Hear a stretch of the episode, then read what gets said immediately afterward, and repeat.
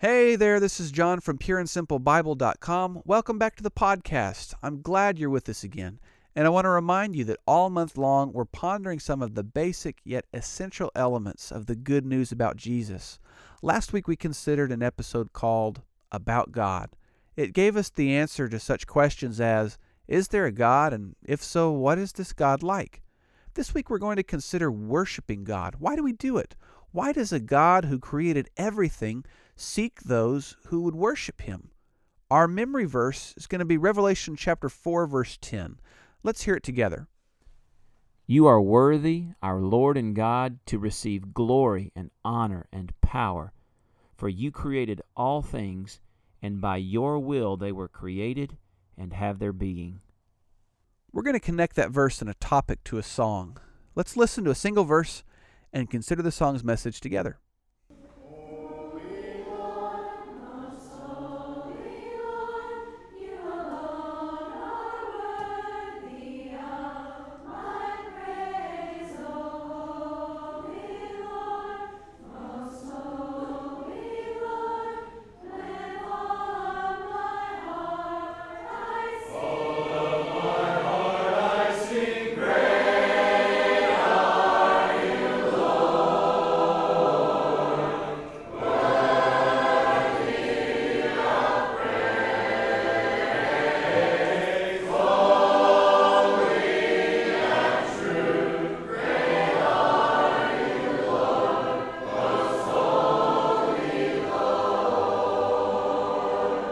One of my favorite things about this song is the beginning with the single part starting out, and then there's that powerful addition when all of the harmonies jump in.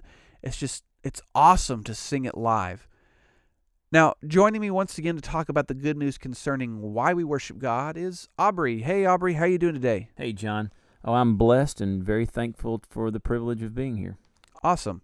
Aubrey, have you ever sang the song Great Are You, Lord before? Oh, I certainly have. And like you, I love the crescendo of voices that leads up to that chorus phrase Great are you, Lord, worthy of praise. Yes, indeed, worthy of praise. You know, Aubrey, when we talk about how great God is and all that God has done, for some people, praising God and worshiping Him comes naturally. We, we enjoy lifting up the name, the works, and the awe that we have for God. But not everyone in the world has that same desire to worship God, do they? No, they don't. Uh, when some people think about God, they wonder why a creator would seek the worship and praise of his creation. To them, it, it might seem strange that an all powerful, all knowing God would desire something like that. And that is what we're going to talk about today. Why should we worship God? What makes God so special compared to perhaps the deities or religious figures and gods of various cultures around the world? I think a great place to start when we ask why should we worship God is the basic idea of worship. Okay, that's a good point. The idea of worship simply means to pay a special or divine honor above all else. Now, whether realized or not, everyone worships something or someone. That means that whatever the object of worship is, it has a special and a unique place within the heart of the person who honors it. And it's important to remember that worship, that special or divine honor, it requires attitude plus action. Now, people worship a variety of beings, things, and ideas. Some people seek to pay divine honor to deceased family and ancestors, for example. Well, and others pay divine honor to created images made to represent their gods. And others worship nature and the spirits that they believe exist throughout the world. Others worship by taking pilgrimages to sites they believe are holy. Others pay divine honor or worship to their possessions. And uh, others might honor or worship themselves. And while many would deny that they worship stuff and things and self, their actions and their attitudes fit the definition they're paying a special and divine honor above all else. You know, John, we all have to be careful about that, even though we're Christians and we seek to worship God. Really? What do you mean by that? Well, it's very easy for people to get focused on, say, sports. so much so that it becomes the first priority in their life. You know, I, may not be bowing down to a football or lighting a candle before a basketball, but if all of my free time is spent playing sports, watching sports, talking about sports, then the reality is I'm giving sports the first priority in my life. You know, that's a great observation.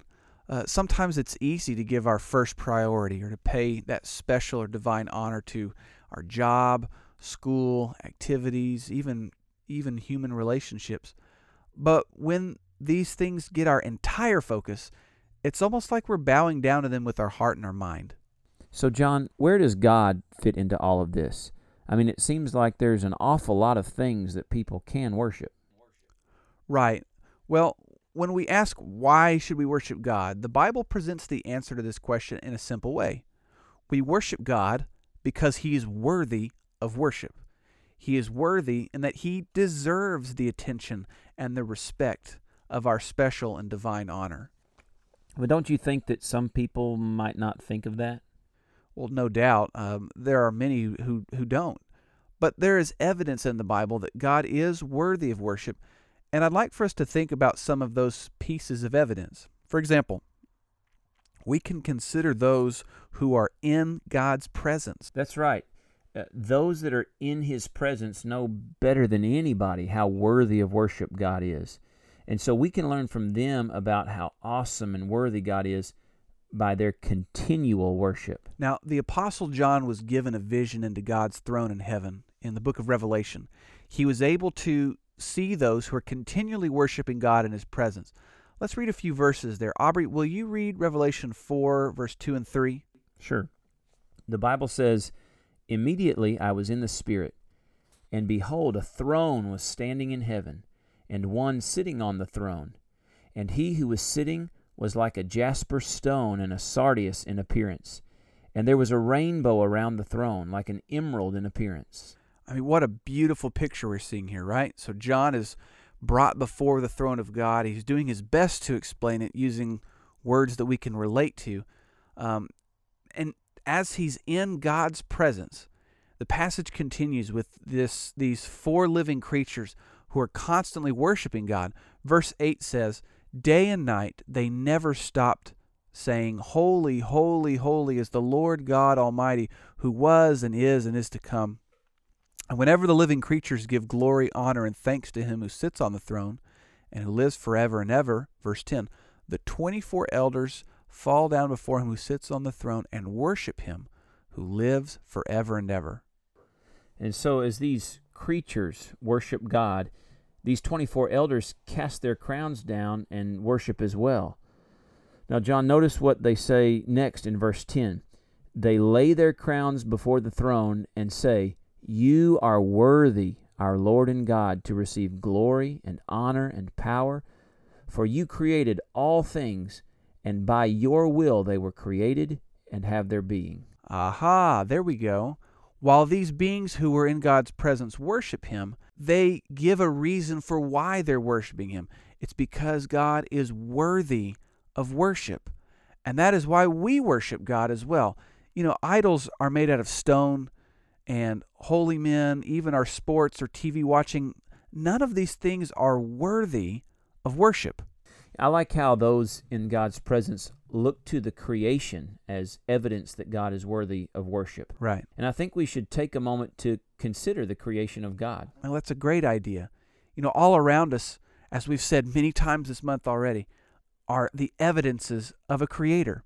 Science proves that life cannot come from non life, and the natural world offers tremendous evidence that there is a grand designer. Yeah, Psalm 8, 3 through 4 brings this out when it says, When I consider your heavens, the work of your fingers, the moon and the stars which you have ordained, what is man that you take thought of him, and the Son of Man that you care for him? I love that verse.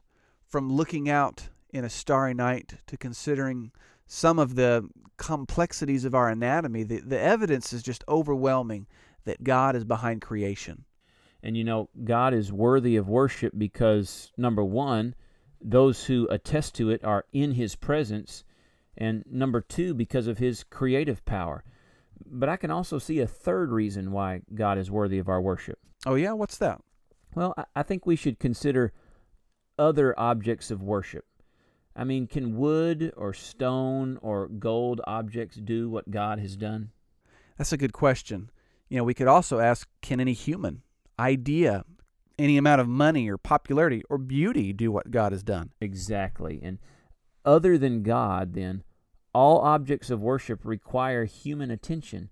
Now, whether it be a physical object that someone has to make or keep clean, or even a more abstract object that, that we have to pursue, like money or fame, all human objects of worship require attention and care. And are you contrasting this with God because God doesn't need anything from man? That's exactly what I'm doing.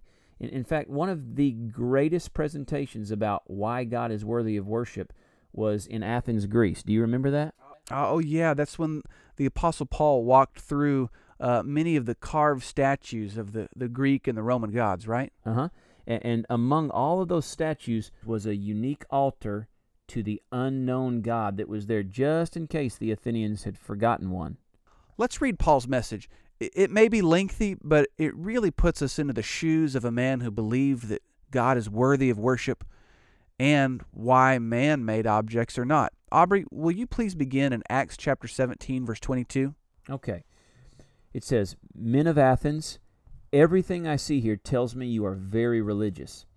I was going through your city and I saw the things you worship. I found an altar that had these words written on it To an unknown God. You worship a God that you don't know. This is the God I want to tell you about. Verse 24 He is the God who made the whole world and everything in it. He is the Lord of the land and the sky. He does not live in temples built with human hands. He is the one who gives people life and breath and everything else they need. He does not need any help from them. He has everything he needs. Verse 26 God began by making one man, and from him he made all the different people who live everywhere on the world. He decided exactly when and where they would live. God wanted people to look for him, and perhaps in searching all around for him, they would find him. But he is not far from any of us. Verse 28 It is through him that we are able to live and to do what we do and to be who we are. As your own poets have said, we all come from him. That's right. We all come from God. So you must not think that he is like something people imagine or make. He's not made of gold, silver, or stone. Now let's look at verse 30. In the past, people did not understand God, and he overlooked this. But now he is telling everyone in the world to change and turn to him. He has decided on a day when he will judge all the people in the world in a way that is fair. To do this, he will use a man he chose long ago, and he has proved to everyone that this is the man to do it. He proved it by raising him from death. You know, Aubrey, if I could time travel, this may be one of the events I'd like to go back in time to visit. Paul does such a masterful job of explaining the gospel to an audience that initially could care less about God, and I'd, I'd just love to see that. And we can gain a lot from this as well. God made everything, He doesn't dwell in a temple, and He doesn't need anything from us.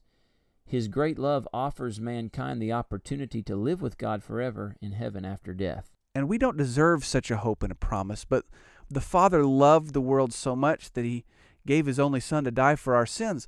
And so this is why we worship God, for God is worthy of worship. It's sometimes hard for me to understand how a God who needs nothing from me would still desire my worship.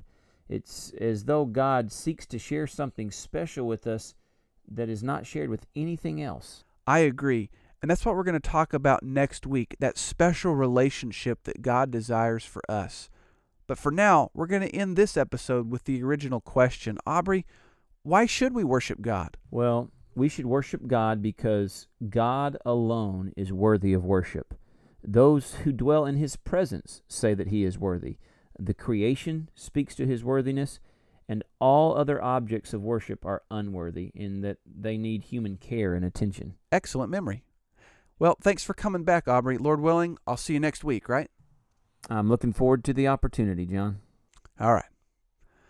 Before you go, do you remember that song that we listened to in the intro of the podcast? It was called Great Are You, Lord.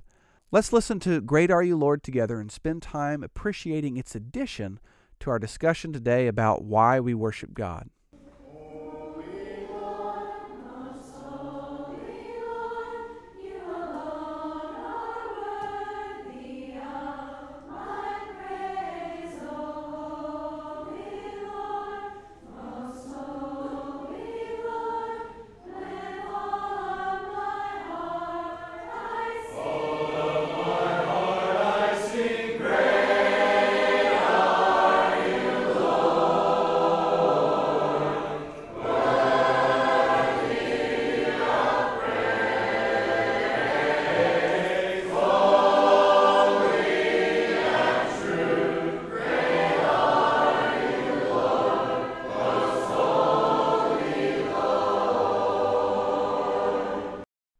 Love it. You can find Great Are You Lord along with every song of the week on the podcast page at pureandsimplebible.com. While you're there, check out all the other podcasts and study resources that are yours to use absolutely free. Don't forget to like, subscribe, and share the podcast episodes all across social media. Do you remember the reflection verse? It was Revelation 4, verse 10. Let's hear it together one more time. You are worthy, our Lord and God, to receive glory and honor and power, for you created all things, and by your will they were created and have their being. God is worthy of our worship, like no other thing, being, or idea is. And the evidence points to a creator, and not to a world and a universe that was an accident. I hope you'll join us next week as we think about our awesome God and the special relationship that He desires to have with us. Until then, this is Jonathan Edwards. Always remember, God loves you very much, and I do too. Lord willing, see you next week.